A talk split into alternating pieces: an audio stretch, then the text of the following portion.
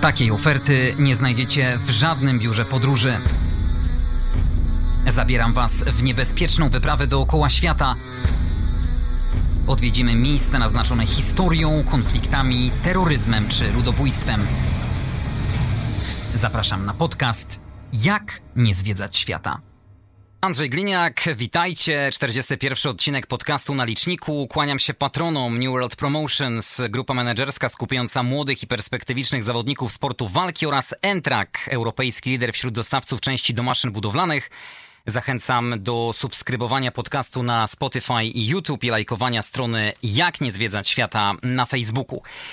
Dawno nas tam nie było, no to nadrabiamy zaległości. Wędrujemy do jednego z najbardziej niebezpiecznych rejonów świata. Ameryka Środkowa i leżąca tam Gwatemala od wielu lat należy do krajów ze ścisłego topu, jeśli chodzi o niechlubną klasyfikację miejsc odradzanym turystom ze względu na bardzo wysoką liczbę morderstw i rabunków. Wiele sklepów czy okna budynków znajdują się tutaj za kratami a na drzwiach wejściowych są liczne kłódki i zasuwy. Na ulicach bardzo często można też spotkać policjantów z długą bronią.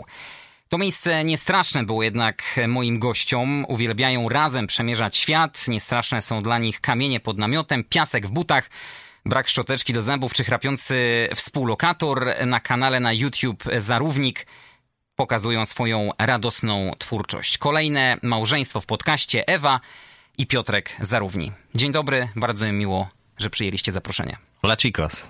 Dzień dobry. Zwiedzać czy nie zwiedzać tą Gwatemalę? No prawda jest taka, że jeżeli byśmy się kierowali tym, czy faktycznie jest tam niebezpiecznie, czy bezpiecznie i e, bazowali wyłącznie na, na tym, co przeczytamy w internecie, to pewnie byśmy nic nie widzieli. My jednak postanowiliśmy zwiedzić i Meksyk, i Gwatemalę i przemierzać dalej na południe, e, więc na pewno Gwatemala była dosyć mocnym punktem w naszej podróży. E, tak naprawdę Gwatemala była e, naszą drugą destynacją zaraz po Meksyku. Nie byliśmy do końca pewni, czy tam się odnajdziemy, natomiast postanowiliśmy mm, przekroczyć tą granicę. No i spotkały nas tam oczywiście różne sytuacje. Mm, co nas skłoniło tak naprawdę chyba chęć jakiejś przygody i chęć y, odkrycia y, tego, co wydawało się takie niedostępne wcześniej. Z Meksyku do Gwatemali, czyli można powiedzieć z deszczu pod rynnę. Z deszczu pod rynnę śmieszne jest to o tyle, że już na wstępie mieliśmy kłopot, aby tam dotrzeć, ponieważ w momencie, kiedy chcieliśmy przekroczyć granicę lądowo, nie mogliśmy tego zrobić, bo okazało się, że granica jest zamknięta przez wojsko, ponieważ odbyły się tam e, jakieś rozruchy, czy też e, wojny karteli. My o tym wtedy nie wiedzieliśmy. Byliśmy w początkowej fazie naszej podróży, więc umówmy się szczerze, nie władaliśmy ni w ząb hiszpańskim. Więc jak poszliśmy e, w celu uzyskania pieczątki wyjazdowej z Meksyku, nie mogliśmy się dogadać z urzędnikiem. On nic po angielsku, a my nic po hiszpańsku. Chciałem wyciągnąć telefon, aby e, przejść do Google Translatora i w jakikolwiek sposób dowiedzieć się właściwie, dlaczego nie chce nam dać tej wyjazdowej pieczątki. Mm, okazało się, że używanie telefonu komórkowego w tym miejscu jest zabronione, no i po prostu nie możemy. Więc no trochę patowa sytuacja, nie wiedzieliśmy, co mamy zrobić. Na szczęście na zewnątrz spotkaliśmy gościa na motorze, ponieważ zaczęliśmy pytać różnych e, losowo spotkanych ludzi, czy oni może wiedzą, może rozmawiają po angielsku. Okazało się, że e, gość, z którym notabene mamy nadal kontakt, e, jest z mm, Argentyny, i podróżuje na motorze. Akurat podróżował do Meksyku, nie, akurat podróżował do Gwatemali E, i zdecydował się, że pojedzie na drugą granicę jeszcze bez tej pieczątki wyjazdowej i po prostu tam na miejscu dopyta o co chodzi, czy, czy, czy, czy może oni coś wiedzą więcej, czy możemy przejechać, czy nie.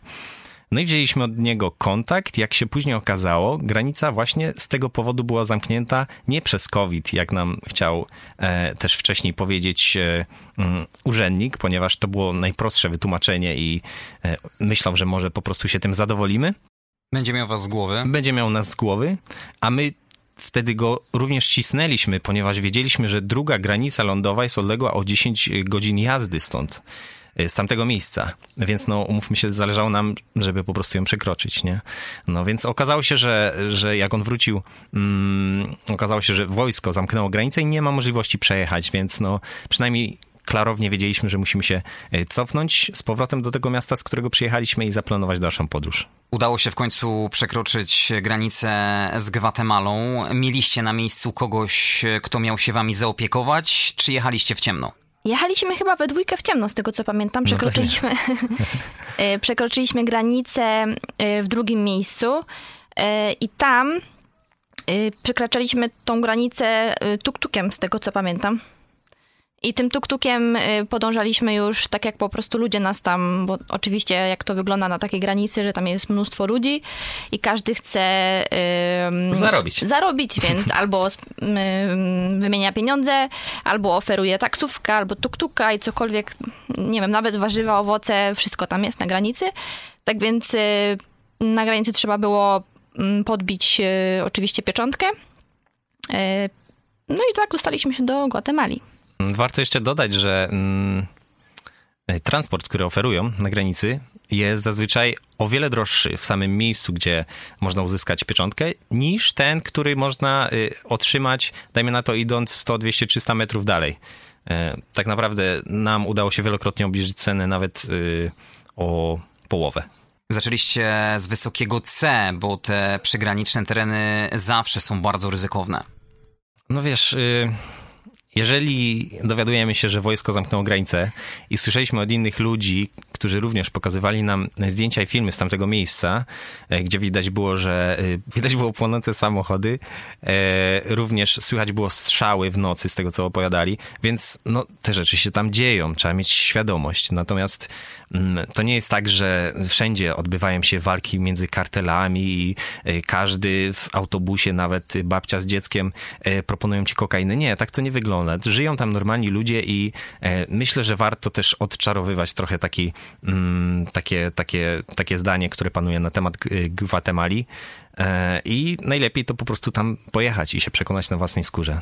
Jak wyglądał wasz game plan na Gwatemalę? Mieliśmy ustalone raczej tak, e, ustaloną trasę, która, e, która jest, prowadzi jakby najpierw do jeziora Atitlan i potem po prostu stwierdziliśmy, że będziemy mm, jeździć gdzie nam będzie najbliżej właśnie stamtąd. Także najpierw y, obraliśmy y, to jezioro, a, a, droga była tak naprawdę no, po prostu droga. Tam, no, dżungli tam nie ma w tamtym miejscu, także um, na pewno nie wyskoczyłby na nas y, żaden y, gość z jakąś bronią. y, tak więc czuliśmy się tam w miarę bezpiecznie. Tak naprawdę naj, taką najniewygodniejszą sprawą to, była, to był transport, który tam w tej Gwatemali jest, czyli y, transport chicken busami tak zwanymi, czyli autobusami, które ściągnięte są ze Stanów y, i są przystosowane dla dzieci, bo są to autobusy szkolne. A jeżdżą nim, nimi dorośli. Lago Atitlan, czyli to jedno z najpiękniejszych jezior świata, jedna z największych atrakcji w Gwatemali. Badania wykazały, że na dnie jeziora znajdują się pozostałości miasta Majów, a największym atutem jeziora jest jego niesamowite położenie. Otaczają je trzy wulkany. Zdecydowanie tak. Nad jeziorem, nad jeziorem e, są umiejscowione dwa wulkany, więc będąc na jednym brzegu można je widzieć stamtąd, a tafla wody e, odbija je e, również, więc no, efekt jest niesamowity. Jeszcze za nimi jest kolejny wulkan, także jakby w samej mm, okolicy tego e, Atitlan jeziora są trzy wulkany i no, jest to zdecydowanie majestatyczne miejsce.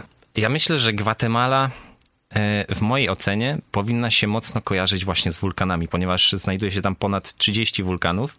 Ja znalazłem, że 33, ty, że 37.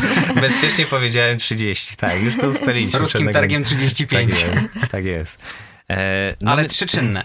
Tak, tak. No, my mieliśmy niesamowitą okazję mm, z bliska przyjrzeć się jednemu i to bardzo aktywnemu, który nazywa się El Fuego. Wybraliśmy się tam specjalnie, mm, wykupując wycieczkę, a właściwie trekking na sąsiadujący wulkan Akatenango. No i jak teraz patrzymy z perspektywy e, tego roku w podróży, myślę, że w top 3 ta mm, atrakcja mogłaby się spokojnie znaleźć. Mm, pierwszego dnia, którego ta, który tam e, spędziliśmy w mieście Antigua, już od rana oglądaliśmy e, buchający wulkan e, z mm, dachu hotelu, w którym mieszkaliśmy. Także ten efekt był dla mnie piorunujący, ponieważ niczego takiego wcześniej nie widzieliśmy. Mm, I też się nie spodziewaliśmy, że to tak wygląda, bo nam no, znaliśmy z, z, opowieści, że ten wulkan wybucha co 5, co 10 minut, co 15, ale, yy, ale wyglądało to naprawdę niesamowicie. E, I postanowiliśmy pójść na trekking e, tak naprawdę drugiego dnia, e, który miał trwać około 8 godzin w sumie, bo tak naprawdę tam jeszcze byliśmy na górze, mieliśmy nocleg pod namiotem. Ja myślę, że wrażenie też robi sam fakt, że również wulkan wydaje dźwięk, który dochodzi co prawda po czasie, ale mm, już po samym dźwięku można rozczytać, czy wybuch jest duży, czy nie, bo czasami e, z, z, jego wnętrza wydobywała się zaledwie y, para, czy tam e, jakieś popioły, a czasami jest naprawdę spora erupcja. I tak chociażby w 2018 roku mm, miał, na, miał miejsce spory wybuch, e, taki, że mm, okazało się, że lawa spłynęła nie tędy co zawsze, po prostu po innym, innej stronie zbocza tej, tego wulkanu. No i niestety wlała się w miasto.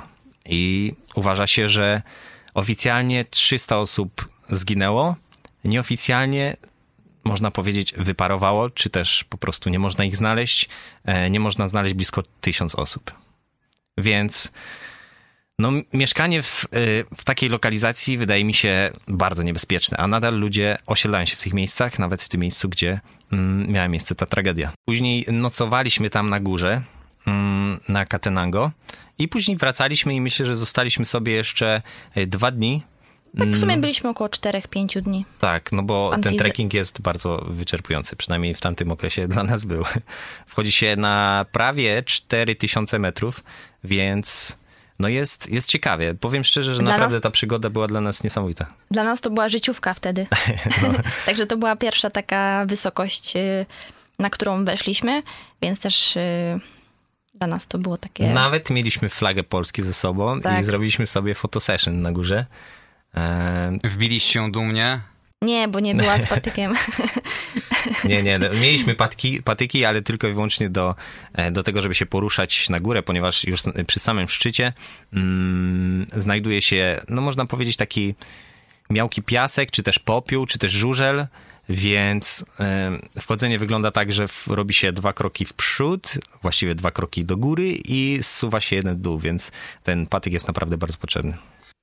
E, szliśmy tak naprawdę na górę mm, na wysokość około 3500. 4 e, godziny, 5 godzin e, ten trekking trwał. Szliśmy tam z przewodnikiem, byliśmy tylko we dwójkę z tym właśnie jednym przewodnikiem. Który nie Jose, mówił po angielsku. Który nie mówił po angielsku. nie mówiliśmy ni w ząb po hiszpańsku. Tak więc też nie do końca wiedzieliśmy, ile będzie trwał, y, jak to będzie wyglądało, co mamy ze sobą wziąć. Aczkolwiek wcześniej umówiliśmy się z gościem, który nam tak by doradził, co mamy tam wziąć, więc jakby byliśmy na to przygotowani. Y, o tyle to było zaskakujące, bo mm, trekking był bardzo tani. Zapłaciliśmy za niego za osobę jakieś 120 zł. A mieliśmy w tym ten trekking, przewodnika, byliśmy tylko we dwójkę yy, i jedzenie trzy posiłki. Y, trekking trwał tam właśnie do tego punktu y, kempingowego 4-5 mm, godzin mm, i dotarliśmy tam na jakąś tam piątą po południu. Mm, namioty już tam były rozbite, bo oni mają już tak jakby to przygotowane. Y, wygląda to w ten sposób, że są takie tarasy i na tych tarasach jakby na wzgórzu są wykopane tarasy i te, na tych tarasach są y, kempingi z różnych firm. Mo, można też spać trochę bardziej na bogato. Są takie domki drewniane, w których też i tak jest zimno, bo oczywiście tam w nocy y, temperatura spada poniżej zera. Y, my w swoim y, namiocie spaliśmy sami, mimo że namiot był około 12-osobowy. Y, o tyle mieliśmy to szczęście, że mm, może przez to, że było mało ludzi w środku, to było trochę zimniej, ale też mogliśmy wziąć wszystkie śpiwory, które tam były, po prostu się nimi przykryć, bo naprawdę było bardzo zimno. To była jedna z najzimniejszych nocy w Gwatemali. Y, Wieczorem rozpaliliśmy ognisko, Piotrek tam pomagał y, nosić y, drewno. No najpierw musieliśmy je porąbać, więc poszedłem z chłopakami. Ja oczywiście nie, ani słowa po hiszpańsku, ale poszedłem z nimi rąbać to drewno. Oni nie, nie, nie używają siekier, tylko mają maczety, więc to było dla mnie ciekawe doświadczenie rąbać, najpierw ścinać, a później rąbać e, drewno e, maczetami. E, no tak, tak, więc rozpaliśmy to ognisko. Mm, no i gościu Jose przygotowywał nam posiłek. Co ciekawe, na osobę trzeba było wnieść samemu 4 litry wody, również do przygotowywania posiłku, oraz właśnie te posiłki, które mm, nam wcześniej przygotowali. My tego nie wiedzieliśmy, więc nie byliśmy do końca przygotowani z miejscem w naszych plecakach, bo zapakowaliśmy się tylko i wyłącznie na to, co uważaliśmy. Nikt nam nie powiedział, ale generalnie daliśmy radę. Warto dodać, że e, Akatenango, na którym się śpi, to tak naprawdę jest y, wewnątrz, pod ziemią, e, połączony razem z El Fuego. Jest to jeden system e, wulkanu, tylko jakoś jest to tam skomplikowanie y, skonstruowane, że faktycznie wybucha, mm, przynajmniej na razie, ten El Fuego. Natomiast erupcje y, Akatenango również miały miejsce, ale to bodajże w XVIII czy XIX wieku? Okej. Okay. Ale to bodajże w, w roku, nie wiem, w sumie nie pamiętam. Wydaje, że w tak 80, 70 latach, nie? Ale erupcje na Katenango również miały miejsce. Ale na szczęście nie w momencie, kiedy wy byliście na szczycie. No zdecydowanie. No, Ale na, na pewno podnosi to atrakcyjność tego miejsca. Upiekło wam się, jakkolwiek no. to brzmi. Myślę, że upiekło nam się głównie z, z tego powodu, że faktycznie mieliśmy dobrą widoczność, bo czasami ludzie wykupują sobie wycieczki na górę i niestety jak to pogoda, e, czasem płata figle, więc nie widzą zupełnie nic. Widok rzeczywiście zapierający tych w piersiach? Zdecydowanie tak. Ja tylko chcę powiedzieć, że byli tu y, tacy, którzy już z rana powiedzieli, że nie idą, bo byli tak przemę przemęczeni i, i, i, i skostniali. Mm, nie, faktycznie było zimno, więc Ewa powiedziała z rana, że jeżeli nie ma widoczności, no to nic się nie stanie, jak nie pójdziemy na, na szczyt. Ale widoczność była i samo to, że jak wchodziliśmy na górę, a y, no z rana o czwartej e, przy naprawdę temperaturze blisko, ja wiem, no blisko zera, ale myślę, że już trochę wtedy była wyższa. Wtedy trochę wyższa. Mhm. Szliśmy po ciemku z latarkami. Tak, tam jeszcze do szczytu kawałek był, bo tam Półtora około... godziny trzeba no. było iść. I kilkukrotnie usłyszeliśmy wybuch i faktycznie to było jedno z piękniejszych e, rzeczy, jakie widziałem w życiu, ponieważ była totalna ciemność i widać było tą, tylko tą lawę, która spada, czy tam spływa Mm, po stoku Elfłego. No niesamowicie, no, to było jak magia. No, I ten wiem. dźwięk, tak naprawdę ten dźwięk też się czuje w stopach, aż ten jakby bas tego wybuchu jest naprawdę Jest wybuch, a następnie słychać jak można powiedzieć, taka półlawina po prostu zsuwa się ze zbocza. To, I tak, no, na, i tak naprawdę nie wiesz, jaki to jest ten wybuch, bo jest raz mały, raz duży. No i tak w pewnym momencie po prostu popatrzyliśmy się na tego naszego Jose, przewodnika. czy mamy uciekać, czy, czy mamy uciekać, czy, Ale czy dalej on nie zareagował, więc... No on to dla niego to normalka. Raz w nocy, jak spaliśmy właśnie e, tej nocy, mhm. bodajże koło pierwszej czy drugiej w nocy, usłyszeliśmy, usłyszeliśmy naprawdę e, wielki Puk. grzmot, mhm. ale no też nie wiedzieliśmy, co mamy robić, bo byliśmy tak opatuleni, było nam zimno. E, nie słyszeliśmy, żeby on, nie wiem, panikował, no. czy tam chociaż nawet wstawał, więc no dobra, więc tylko otworzyliśmy oko i się no przewróciliśmy na drugi bok. Po tym miejscu pojechaliśmy do miejsca, o którym przeczytaliśmy na jednym z blogów, że nie warto jechać, ale tak widzieliśmy zdjęcia, mówimy nie, no na pewno nie możemy e, tej atrakcji ominąć i okazało się, że to naprawdę perełka, która często jest e, mm, omijana, ale też może mm, nie wszystkim wiadomo, że ona tam się znajduje, a mowa o Semuk Champagne, jest to, są to takie tarasy wodne, które są, y, są to takie tarasy z wapienia, które są wypełnione wodą, a pod nimi y, przepływa rzeka. Ja wiem, że to dziwnie brzmi, ale to po prostu trzeba sobie wygooglować i zobaczyć, jak to wygląda, ponieważ w tych małych zbiorniczkach, czy tam jeziorkach, jakkolwiek by to nazwać, z turkusową wodą, mm, można się kąpać i to jest naprawdę, no super, super doświadczenie. Tak, szczególnie w takim klimacie. Naprawdę można się tam schłodzić. Ale to miejsce jest trochę oddalone tam y, od jakby y, takiej głównej ścieżki turystycznej y, w Gwatemali. Także tam transport taki publiczny mm, nie istnieje w takim sensie, że nie dojedzie się tam jednym autobusem czy dwoma. Tam te przesiadki tam nas trochę straszyli tymi przesiadkami, że trzeba cztery autobusy tak naprawdę, czy tam więcej. I też nie wiadomo, bo oczywiście tam nie ma rozkładów. Trzeba czekać na przystanku, o ile ten przystanek w ogóle istnieje. Albo łapać autobus w drodze. Tak więc też zdecydowaliśmy się tam na taki transport yy, prywatny. Można to tak nazwać? Czyli tak zwany shuttle, bo w, w, w Gwatemali są, można powiedzieć, dwie opcje transportu. Pierwsza to są właśnie te chicken busy, o których Ewa wspominała. I to jest jazda jak na kolejce górskiej, więc tak. no warto to przeżyć. Ale może niekoniecznie codziennie, bo tyłek boli niesamowicie i no jest niewygodnie, jeśli chodzi o jakieś dłuższe trasy. I można też wykupić e, shuttle, czyli taki transport prywatny, mm, gdzie są firmy oferujące przejazdy takimi, można powiedzieć, mikrobusami, mm, i oni łapią grupę na dany transport i po prostu za większe, zdecydowanie większe pieniądze e, można tam przejechać. A jeszcze co do Semuk Champagne, to ostatni etap e, tego, do tego miejsca, gdzie mieliśmy spać, musieliśmy pokonać, musieliśmy pokonać jadąc e, taką ciężarówką, która miała otwartą pakę i po prostu na tą ciężarówkę trzeba było wejść, trzymać się ramy i, i tyle. I, ja nie pamiętam, jaka to było, była dokładnie odległość, ale wydaje mi się, że coś koło 5 kilometrów, więc tam, no niezły offroad, naprawdę. Co było dalej? Następnie pojechaliśmy do miejscowości Flores e, na północy e, Gwatemali. Jest to miejsce wypadowe do zwiedzania świątyni Tikal, a właściwie jest to kompleks budynków, miasto e, antyczne Majów. W Gwatemali te wpływy kultury Majów i hiszpańskich kolonizatorów są widoczne niemal w całym kraju. Tak, tak naprawdę tych ruin i w Meksyku, i w w Gwatemali zauważy się naprawdę sporo.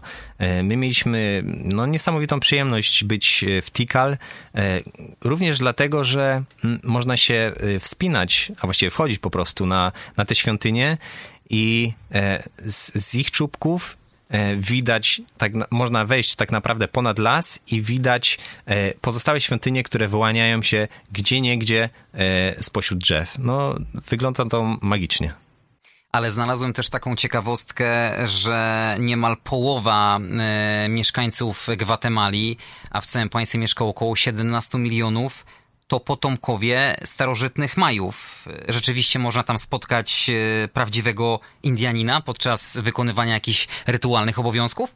My mieliśmy okazję wejść na wulkan Chicabal, który, w którym mm, to wnętrzu e, znajduje się jezioro. I byliśmy tam mm, w, w, w, podczas takiej pory, że była spora mgła i tylko z oddali słyszeliśmy jakieś rytuały, które się tam odbywały. Nie chcieliśmy przeszkadzać tym, mm, mm, tym społecznościom, więc jakby oglądaliśmy to z daleka, ale miało to no, taki majestatyczny klimat, e, bo po, po tafli tego jeziora przemieszczała się mgła, było słychać w oddali te śpiewy, no bardzo fajnie. No, tam zdecydowanie na każdym kroku e, widać, że ten, mm, nie wiem czy to nazwać folklor, bardziej ta, ten na przykład tradycyjny ubiór jest wszechobecny, wszechobecny mm, głównie za sprawą właśnie kobiet, które te ubiory szyją e, i również w nie się ubierają. I, I te ubiory są zdecydowanie mm, bardzo fajną wizytówką Gwatemali, są niezwykle kolorowe, barwne, e, bardzo fajny klimat. Ale to może i dobrze, że im nie przeszkadzaliście, bo nie wiem, czy wiecie, ale Indianie raz, że nie lubią być fotografowani, a dwa, że często rzucają klątwy. Słyszeliśmy o tym. Y, o tym, że mm, nie lubią być fotografowani również. Y, Nawet, tym, że... że... się zabiera im duszę w, jakby w momencie tego fotografowania. Oni wierzą właśnie, że jakby część duszy jest zabijana w pewien, w pewien tam sposób. Więc dlatego chyba tego nie lubią. No my byliśmy jeszcze nieśmiali, żeby próbować, więc... Tak, ta fotografia się... ludzi jest dosyć ciężka. No tak, tak. Te budowle z czasów Majów y, muszą zwalać z nóg. No wrażenie jest przeogromne, ponieważ tak naprawdę wchodzi się do dżungli i nie widać na początku nic, a potem wyłaniają się takie 65-metrowe, bo taką wysokość ma ta najwyższa świątynia. Yy wchodząc na przykład na górę, to też tak naprawdę na, jakby na tą świątynię można zobaczyć malowidła, jakie oni tam przedstawiali, a przedstawiali tak naprawdę swoje życie, mm, jak ono tam, jak, jak ono tam wyglądało w czasach świetności takiego miasta. Y, miasto Tikal miało chyba około dwóch tam milionów kilometrów kwadratowych i mm, było nawet na terenie, jakby wchodziło na teren Meksyku oraz Belize. Y, więc jakby główna część zajmowała oczywiście trochę mniej. Ten główny kompleks jest na około tam 2000 kilometrów kwadratowych. Y, tak więc jest to naprawdę ogromny obszar i w czasach świetności mieszkało tam nawet 100 tysięcy, 100 y, tysięcy ludzi w tym głównym obszarze. Mm, także można sobie wyobrazić, jak y, na tamte czasy to naprawdę było przeogromne miasto, można nazwać to metropolią. Ja już nawet nie chcę sobie wyobrażać, E, co musieli czuć misjonarze w XVII wieku, którzy przemierzając dżunglę odkryli to miasto. To musiało być niezłe. Nawet w, w, tamtym roku e, badano znowu jakby mm, ten teren i odkryto y, już y, laserem, jakby nie, nie, mm, nie odkrywali samych budowli, ale badali y, góry, które wyglądają po prostu jak góry zarośnięte, nie wiadomo co tak naprawdę tam było. I okazało się, że później właśnie, że to są budowle, które nie zostały jeszcze odkryte. Oni jeszcze chyba tego nie, nie nie zaczynają odkrywać. Nie wiem, czy w ogóle, bo ten nasz przewodnik mówił, że nie mają zamiaru tego jeszcze ruszać. Y, no ale zobaczymy, może coś badania też y, powiedzą więcej na temat tamtej społeczności i samego miasta. No to jest niezwykle ciekawy temat, bo to nie jest zawsze tak, że nie chcą ruszać tych ruin, bo nie mają na przykład pieniędzy, co również oczywiście jest kosztowne, ale również znajdują się tam lokalne społeczności, które protestują i po prostu uważają, że nie powinno się tej historii ruszać. Bo jak się dowiedzieliśmy, co trzy lata należy ten kamień oczyszczać z roślinności, bo dżungla po prostu zarasta te kamienie i, i, idzie po swoje, bo to tak naprawdę jest jej teren. E, w nocy niestety tam nie byliśmy, bo naj, taką chyba najbardziej znaną wycieczką właśnie do miasta Tikal jest wejście do miasta i zobaczenie e, wschodu właśnie z jednej ze świątyń. E, my niestety nie byliśmy na wschodzie, byliśmy tam o godzinie 6 rano. Taka wycieczka po tym mieście trwa około 4 godzin, 5.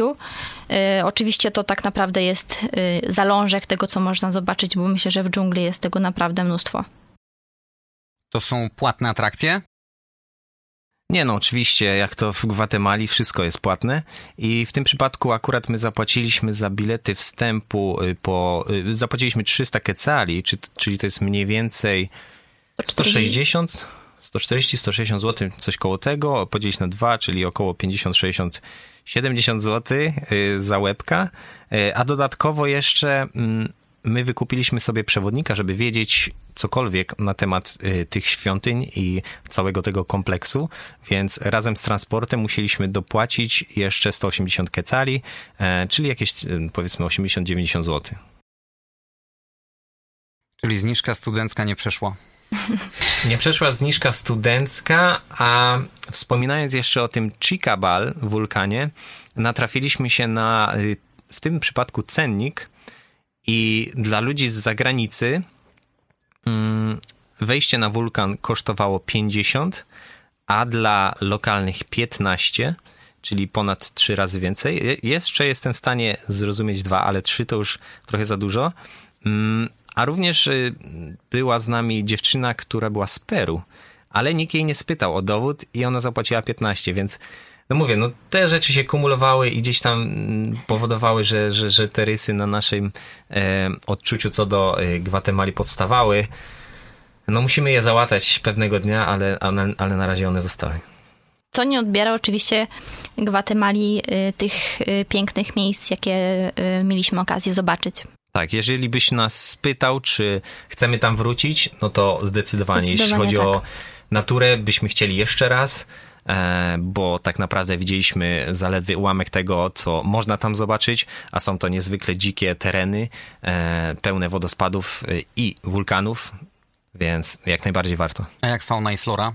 Są tam niebezpieczne zwierzęta, jeśli o to pytasz. E, tak, w dżungli są pumy, e, są oczywiście też jadowite węże. My nie natrafialiśmy na tak wiele tych niebezpiecznych zwierząt. Jak byliśmy w Tikal, to faktycznie mm, przez przypadek natknęliśmy się na jadowitego węża, gdzieś miał może z półtora, dwa metry, e, ale z racji tego, że szliśmy z przewodnikiem, no to on wiedział, jak, jak się nim zająć. E, no nie, nie czuliśmy się w żaden sposób niebezpiecznie. A to pewnie dlatego, że zwierzęta, dzikie zwierzęta w szczególności jednak tego człowieka omijają, więc jeżeli faktycznie chcielibyśmy zobaczyć jakiegoś, y, jakąś... Yy, jeżeli chcielibyśmy zobaczyć jakiegoś, jakąś pumę czy jaguara, mm, trzeba naprawdę byłoby się mm, zapuścić w głęboką dżunglę y, z kimś, ktoś na tym zna. No tak naprawdę po Tikal mm, zaczęliśmy się kierować do Meksyku, do Mexico City. Czyli nie byliście w samej Gwatemali? Nie, nie, nie dotarliśmy do stolicy. A nie, nie, nie.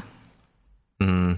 Słyszeliśmy różne opinie. My wtedy mieliśmy dosyć, yy, wbrew pozorom, ograniczony ten czas, jaki możemy spędzić w Gwatemali, ponieważ mieliśmy nagrany tak zwany Trusted House Sitters w Mexico City i no wiedzieliśmy, że w przeciągu, dajmy na to, tygodnia musimy się z Tikal dostać do Mexico City, po drodze zahaczając o równie ciekawe atrakcje, więc tak, tak, faktycznie gdzieś tam planując sobie tą trasę, postanowiliśmy, że nie wjedziemy do samej stolicy, mm, a ją sobie tak boczkiem, boczkiem przejedziemy.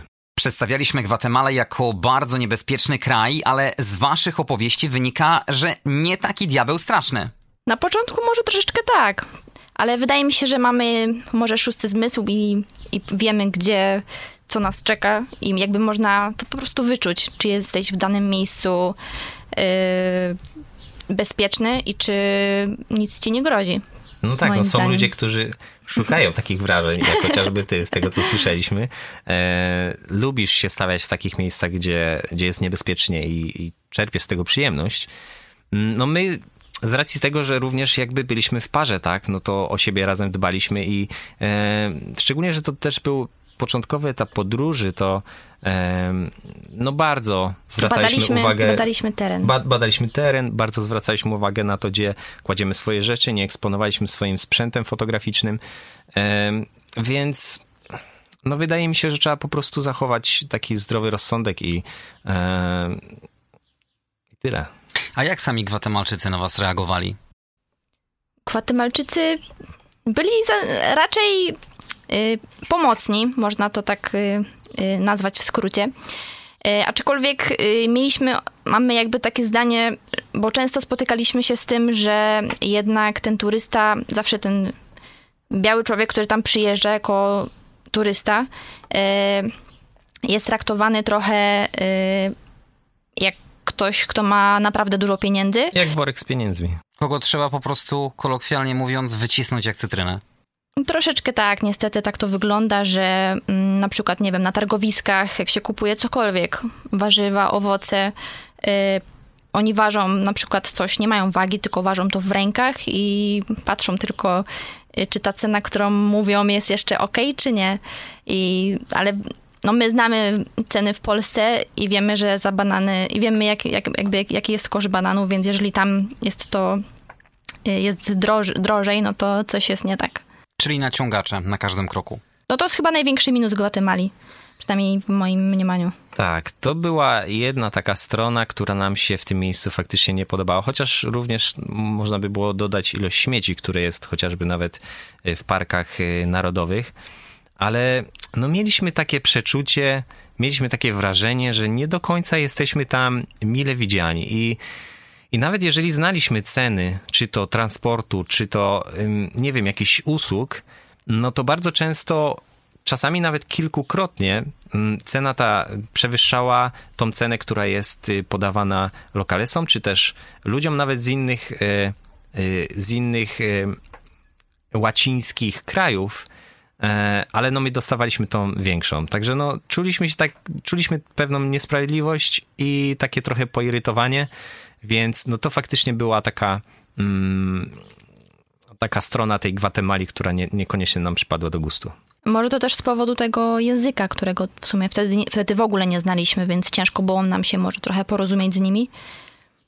Aczkolwiek Będąc w Meksyku wcześniej, nie czuliśmy czegoś takiego i, i będąc później w Kostaryce również nie czuliśmy tego. Więc jakby na, na przestrzeni tych krajów, które widzieliśmy w Ameryce Środkowej i Południowej, przyznam, że jeśli chodzi o taki kontakt z ludźmi, e, no to czujemy pewien niedosyt i może warto byłoby po prostu tam jeszcze raz polecieć i po prostu skonfrontować to, e, to nasze odczucie z tym, jak to nawet teraz wygląda, mm, znając podstawy hiszpańskiego i jakieś takie e, podstawową możliwość komunikacji. Ja przede wszystkim widziałem wielką różnicę między tym, jak byliśmy traktowani naprawdę z taką mm, fajną energią e, w Meksyku, a w Gwatemali to jednak spoglądali, nas trochę, spoglądali na nas trochę jak z podełba. Um, nie wiem, samo to, samo to wrażenie, że na każdym kroku, i to nie tylko, że zdarzyło nam się raz czy dwa, ale naprawdę na każdym roku w Gwatemali, e, no musieliśmy targować się i to tak naprawdę fest. Nawet znając y, ceny dla, y, za te usługi czy towary dla lokalnych i tak płaciliśmy dwukrotnie przynajmniej więcej. I zdarzyły się nawet takie ostrzejsze sytuacje, gdzie mm, no my znaliśmy tą cenę i w momencie wyjścia na przykład na Titlanie z łódki nie chcieliśmy zapłacić więcej niż pozostali pasażerowie. I doszło nawet do tego, że powiedzieliśmy, że nie zapłacimy i zbiegli się ludzie, zatoczyli kółeczko wokół nas.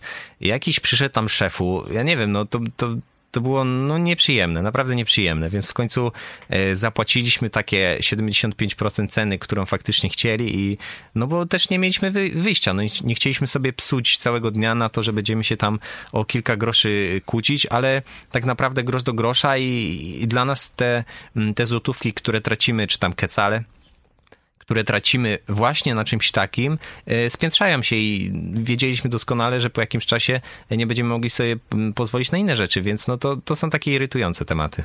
To nie było tak, że wszędzie ktoś na nas patrzył z podełba i, i miał złe zamiary, czy też chciał y, od nas wycisnąć faktycznie te pieniądze. Mm, zdarzali się mili ludzie, jak mieszkaliśmy chociażby w tym, no właśnie nad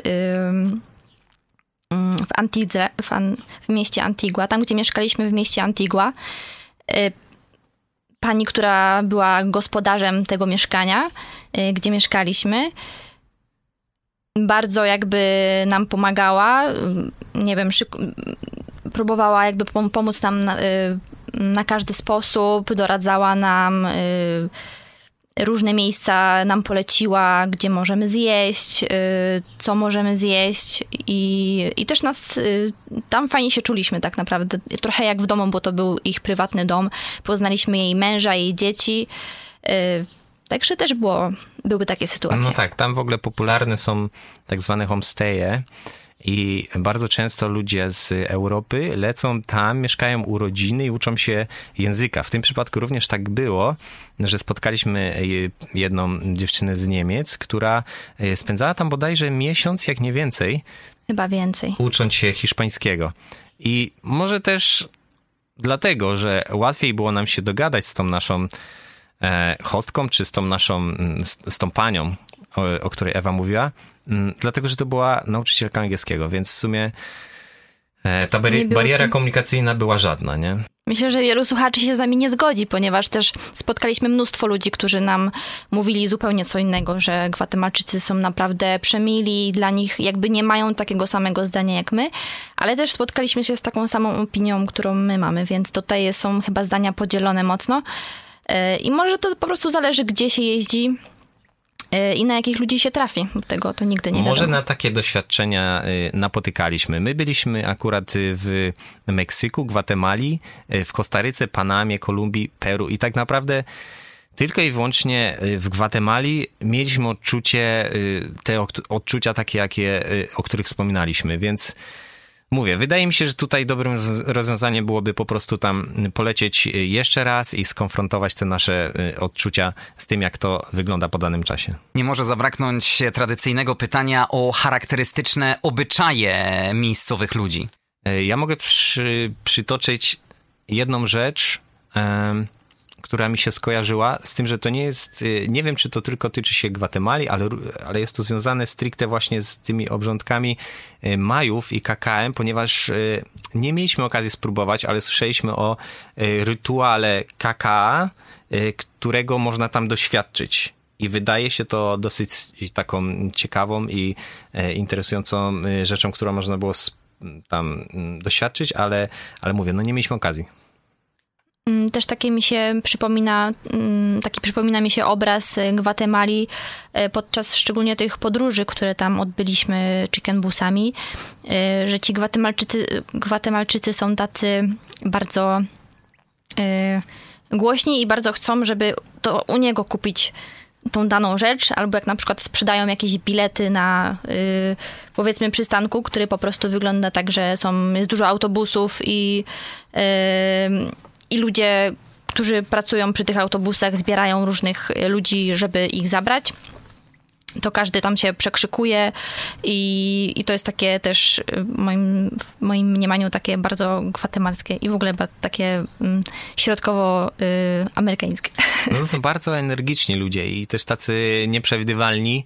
Raz mieliśmy okazję jechać takim kursowym autobusem no i okazało się, że nagle zjeżdżamy do jakiegoś warsztatu. Okazało się, że e, po prostu zajechaliśmy do wulkanizatora. Kierowca powiedział nam, że no tutaj musi wymienić koło i Więc przerwa musimy czekać. Tak, tak. A my tam... tylko we dwójkę byliśmy wtedy w tym autobusie. No i czekaliśmy jakieś pół godziny, mimo że mieliśmy oczywiście już rano, rano wstaliśmy, żeby, jak to oczywiście my już przygotowaliśmy, już o siódmej godzinie już wyjeżdżamy, już mamy ten autobus, już jedziemy, to super, trafiliśmy, bo też była e, z tym zagwozdka, żeby znaleźć ten autobus, który nas tam zawiedzie, ale jak już tylko znaleźliśmy, to okazało się, że mm, on musi właśnie tam jeszcze to koło, to coś tam, więc o godzinie chcieliśmy wyruszyć w trasę o ósmej, a wyruszyliśmy może o dziewiątej, jak nie później. Latynosi wyznają taką zasadę tranquilo, czyli spokojniutko. Spiesz I... się powoli. Tak. Tak. tak.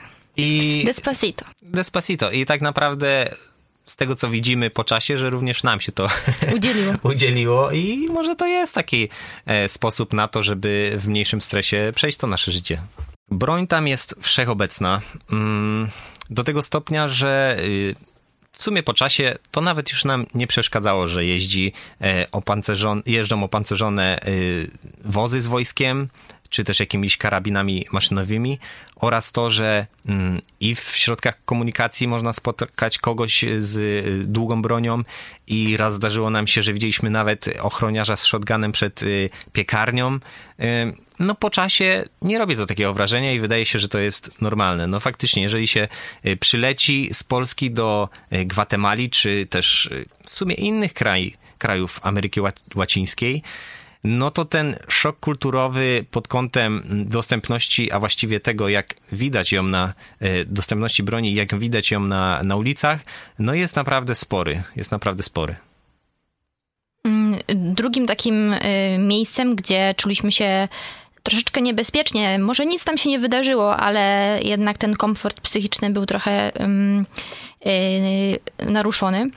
Yy, jechaliśmy właśnie z, do Meksyku, już wracaliśmy. Mm, jechaliśmy tą wschodnią y, granicą. Y, żeby się dostać z Flores na granicę, należało jakby podróż, podróż odbywała się dwoma autobusami. Jeden autobus, y, jednym autobusem dotarliśmy do jednego z miast i z tego drugiego wzięliśmy drugi autobus. I ten drugi autobus był naprawdę taki mega przepełniony, bo czy autobus to w sumie można to nazwać bardziej takim małym busikiem, bo tam mieściło się może z 15 osób. Y, I byli tam i Gwatemalczycy, i, Meksy i, i Meksykanie, y, i ludzie prawdopodobnie z Belize, sądząc po skórze.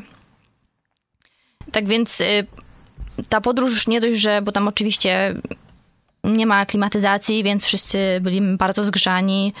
Y, jechaliśmy na granicę około w sumie z 7 godzin wyszło, gdzie tak naprawdę jest to mega blisko. Na mapie, jak zobaczy się tą drogę, to tak naprawdę nie ma tam wyznaczonej trasy, bo droga urywa się w środku lasu, w środku niczego i po prostu nie wiadomo, co tam jest, więc też jechaliśmy tak na czuja. Mm, no ale jakoś dotarliśmy do tej granicy, mimo że po drodze jeszcze mieliśmy mm, kontrolę policyjną bądź wojskową. Y, Piotrka tam y, poprosili, żeby wysiadł z tego busa. Ja zostałam sama y, z, z różnymi ludźmi w tym, w tym busiku. E, wyszedł i w sumie gdzieś zniknął, nawet nie powiedział mi, gdzie on idzie. E, wzięli go tam do... Ja nie e, wiedziałem, gdzie idę. Wzięli go do, do posterunku, no i tam sprawdzali chyba No tak, dokumenty. ja musiałem wypełnić papiery. Mm, ale, to było, to jakby nie była jeszcze granica, to było jakby w trakcie tej drogi. Więc też nie wiedzieliśmy, dlaczego nas tak sprawdzają, mimo że ludzie, no, przekraczając jakby byli tam różni inni ludzie. Jakby nie tylko my byliśmy yy, Oczywiście dla zasady wyciągnęli tylko mnie z autobusu pełnego ludzi.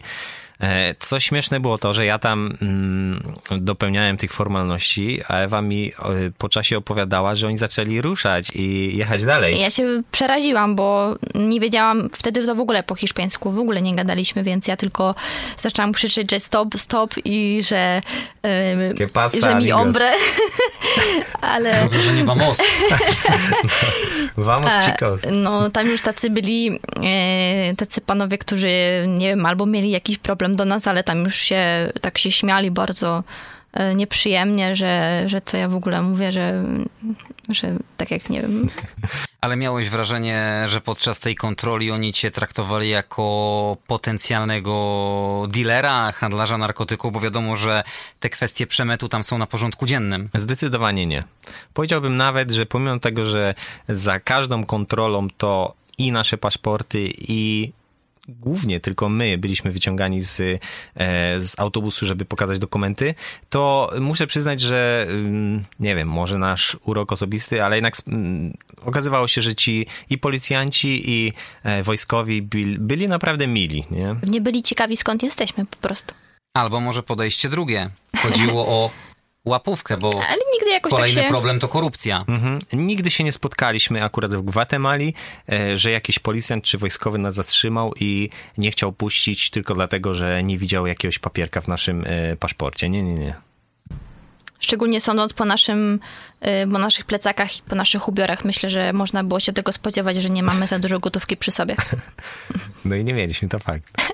Historia skończyła się tak, że to w ogóle jakby jechaliśmy i w pewnym momencie skończyła się droga, więc mm, jechaliśmy po szutrze jakieś, no spokojnie, połowy tej trasy. E, No ale dojechaliśmy do miejscowości, cali w pyle. Nasze... Wszędzie był ten pył. nasze tory by, były na dachu, jak to tam normalnie wygląda, e, nie przykryte niczym, więc również były całe e, umorusane w tym pyle. Mm, No i tam było tyle ciekawie, że trzeba było dojść do rzeki, która w sumie znajdowała się całkiem niedaleko i przepłynąć łodzią już na drugi brzeg.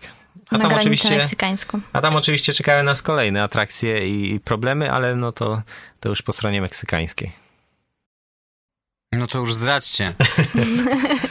No było o tyle śmiesznie, że my nie mieliśmy nawet ani internetu, ani e, żadnego noclegu w tym miejscu, a okazało się, że y, mogliśmy uzyskać pieczątki wjazdowe do Meksyku tylko i wyłącznie, jeżeli mieliśmy e, zapewnienie, a właściwie wydrukowanie, e, potwierdzenie rezerwacji w danym hotelu. No to było ciężkie, dlaczego. to było ciężkie. W szczególności, że to nie było takie miasteczko typowo przygraniczne, bo to wcześniejsze, w którym byliśmy, to faktycznie było większe, no dużo większe. Nawet przy granicy jakby był specjalny punkt, gdzie można było wydrukować, bo jak mieliśmy te covidowe oczywiście sprawy, no to mm, czasami trzeba było wydrukować jakieś formularze, jakieś takie tego typu rzeczy. A tutaj była po prostu budka, był pan policjant, yy, dwóch chyba poli, pan, panów policjantów i oni tam podbijali paszporty, Albo nie podbijali. No i nie chcieli nam podbić, bo nie mieliśmy właśnie tego wydrukowanego, tej wydru- wydrukowanej rezerwacji. Yy, więc Piotrek musiał sam yy, drałować kawałek drogi w zasadzie, bo on Oni tam byli nam... na tyle ogarnięci, że używali translatora do rozmowy z nami, e, co nieco ułatwiło nam sprawę. No tak, faktycznie musiałem znaleźć e, hotel, który jeszcze dodatkowo miał drukarkę i poprosiłem ich, że po prostu wydrukują mi te dokumenty, zrobiłem mm, na szybko rezerwację jakiegokolwiek hotelu z możliwością bezpłatnego odwołania, e, po czym po wydruku po prostu odwołałem tą rezerwację, ale papiery przeszły, więc pojechaliśmy dalej. Tak.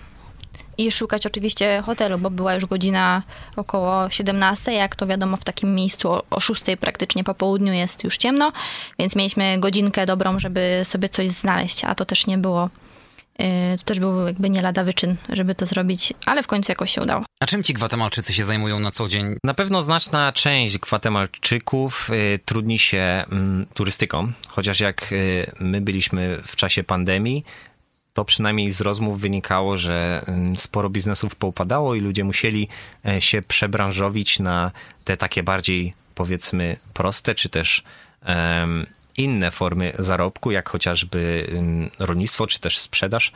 E, więc na pewno to, na pewno transport, ponieważ e, w Gwatemali bardzo dużo jeździ autobusów, szczególnie chicken busów. E, jest też kolektywo, które mm, porusza się głównie po mieście, po większych miastach, czyli takie małe busiki, które nie mają żadnego rozkładu, ale oczywiście każdy wie, którędy one jadą i tam kierowcy trzeba spytać, czy można dojechać z punktu A do B. On się zgadza lub nie, no i tam za grosze faktycznie można się przemieścić. E, więc wydaje mi się, że to takie główne e, tematy. Tam na pewno jakiegoś wielkiego przemysłu mechanicznego nie ma, więc raczej takie mm, podstawowe typu usługi i, i, rolnictwo. A smakowaliście w Gwatemali, żeby nieco bardziej osłodzić ten swój wyjazd e, czekolady? Bo okazuje się, że Gwatemala to miejsce narodzin czekolady. Gwatemalczycy wynaleźli pierwszy w historii batonik czekoladowy.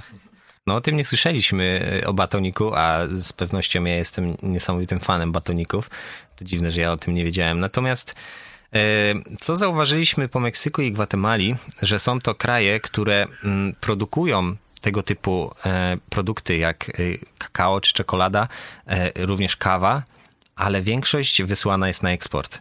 I tak naprawdę, żeby dostać dobrą kawę w Gwatemali, e, można to było y, wyłącznie mm, uzyskać czy zdobyć e, w większych miastach, gdzie pojawiały się kawiarnie, a tak ta kawa, no niestety, ale była najgorszego sortu. Ale Gwatemala jest głównym dostawcą najwyższej jakości kawy dla Starbucksa.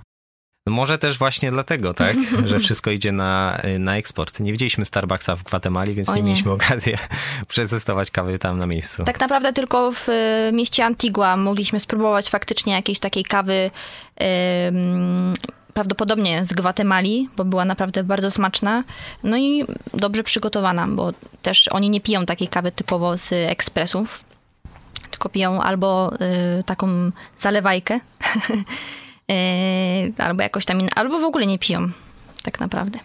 A jeszcze wracając do czekolady, to Majowie czczą drzewo kakaowe i tą czekoladę nazywają pokarmem bogów.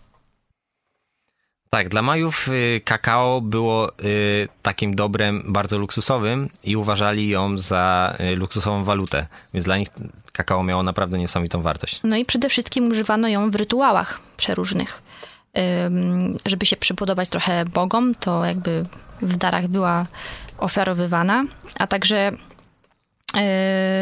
pita jakby w trakcie takich obrządków. I pomyśleć, że na każdym rogu u nas w Żabce można kupić kakao. Skoro ta kawa nie była najwyższej jakości, no to może samo jedzenie polecacie gwatemalskie? Wiesz co, to jest również trudne pytanie, ponieważ my byliśmy w Gwatemali zaraz po tym, jak y, byliśmy w Meksyku.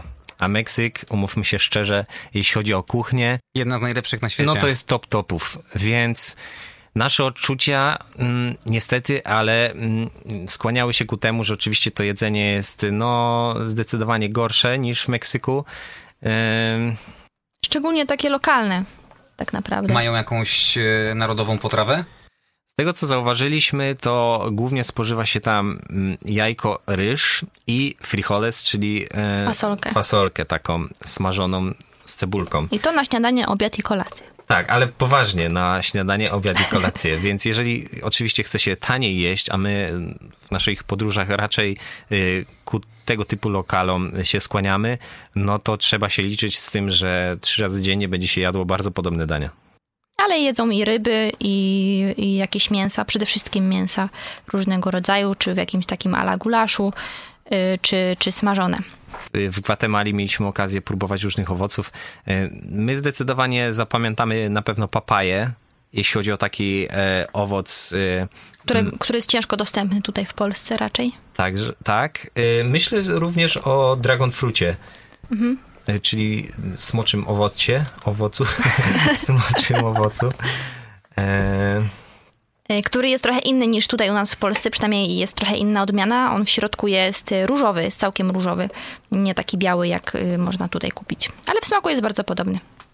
I oczywiście platany, bo tam platany się również bardzo często je w różnych formach. Przeważnie y, smaży się je w plasterkach y, albo je jako chipsy. Platany, czyli, czyli takie większe banany, można powiedzieć. Niesłodkie. Niesłodkie, które mm, w sumie najlepsze do smażenia są, kiedy jeszcze są zielone. Ceny w Gwatemali jak się kształtują? Wiesz co, ja bym powiedział, że były bardzo podobne do tych, które są w Polsce. A my nastawialiśmy się jednak, że, że te kraje Ameryki Łacińskiej będą o wiele tańsze niż y, życie tutaj. Okazało się, że ceny są bardzo podobne. I tak y, chociażby za przysłowiową kawę w, w kawiarni trzeba było zapłacić od 6 do 8 zł, e, za benzynę 5 zł, e, za piwko w sklepie 7 e, czy też na przykład świeżego kokosa 6, nie? Więc tak naprawdę... No trochę mniej, trochę mniej niż w Polsce, szczególnie teraz. E, ale jednak, no, no mówię, my nastawialiśmy się na dużo niższe ceny. E, jaki sposób płatności preferowaliście? Bo mówiliście o tym, że bardzo często używaliście lokalnej waluty. No przede wszystkim wybieraliśmy z bankomatu mm, kecale, czyli ich lokalną walutę. Mm, Przypuszczam, że można płacić również tam dolarami, ale my raczej y, skupiliśmy się na, na tym, żeby jednak mieć te kecale przy sobie, ponieważ jest to raczej tańsze niż wydawanie innej waluty. Tradycyjnie pytam o cenę lotów, no bo wiadomo, że jednak połączenia z Europy do Ameryki Środkowej do tanich nie należą. Nie ma co liczyć na promocję.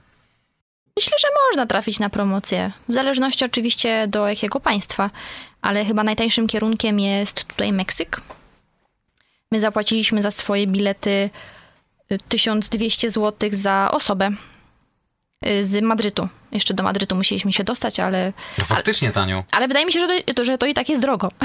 Liczyłam na mniej. Znaczy po tym czasie, jaki spędziliśmy na Bali, mm, czasie, jaki musieliśmy e, spędzić nad szukaniem biletów powrotnych y, i jaka była ich cena, przyznam, że były bardzo tanie. Wasze krótkie podsumowanie podróży do Gwatemali. Zdecydowanie polecamy. Moim zdaniem jest to y, jeszcze taki mało turystyczny kierunek, więc jeżeli mm, chce się poznać y, taką kulturę w ogóle tych ludzi y, i miejsca takie jeszcze nieskażone ludzką stopą, no to wydaje mi się, że to jest bardzo dobre miejsce na to, żeby tego doświadczyć. Mm, tak, szczególnie, że e, w dalszej naszej podróży e, spotkaliśmy wiele osób, które polecały nam z kolei inne miejsca do zobaczenia w Gwatemali, a my z racji tego, że musieliśmy nieco gonić e, naszą wycieczkę po, po tym pięknym kraju, musieliśmy część po prostu z nich zrezygnować, więc zdecydowanie tam wrócimy. Szczególnie, że słyszeliśmy, jest świetny spot do surfingu gdzieś tam w Gwatemali. Więc no, musimy go obadać. Właśnie, bo jeszcze nie obadaliśmy żadnego wybrzeża tak naprawdę w Gwatemali. No i stolicy. Czyli samej stolicy. Gwatemali. No i stolicy, faktycznie. E, jeśli chodzi o stolicę Meksyku, no to myśleliśmy, że jest to po prostu wielkie miasto, ale okazało się, że to jest jedno z, z piękniejszych, lepszych, nie wiem, różnorodnych, e, tak śmiesznie dziwnych miejsc, że no bardzo nam się spodobało. Gdzie można oprócz oczywiście facebookowego profilu Jak nie zwiedzać świata zobaczyć e, waszą fotorelację z Gwatemali? Oczywiście prowadzimy Instagrama, mm, na którym publikujemy swoje y, materiały z podróży, a jeśli chodzi o y, stricte materiały, czy to właśnie z mm, wulkanu, czy Stikal, czy Semuk, no to odsyłam was, słuchaczy, do y, naszego kanału na YouTubie Zarównik. Także jak e, ponownie odwiedzicie jakieś ciekawe miejsce, to serdecznie Was zapraszam. Dziękuję za wizytę. Ewa i Piotrek Zarówni, którzy odwiedzili Gwatemalę i nam dzisiaj o tym miejscu opowiadali. Dziękujemy. Dziękujemy bardzo. Wszystkiego dobrego. My zapraszamy na kolejny odcinek podcastu Jak nie zwiedzać świata za tydzień w poniedziałek e, po godzinie 20. Jeszcze raz zachęcam do subskrybowania podcastu na Spotify, YouTube i lajkowania strony Jak nie zwiedzać świata na Facebooku. Dziś dziękujemy. Andrzej Gliniak. Pozdrawiam.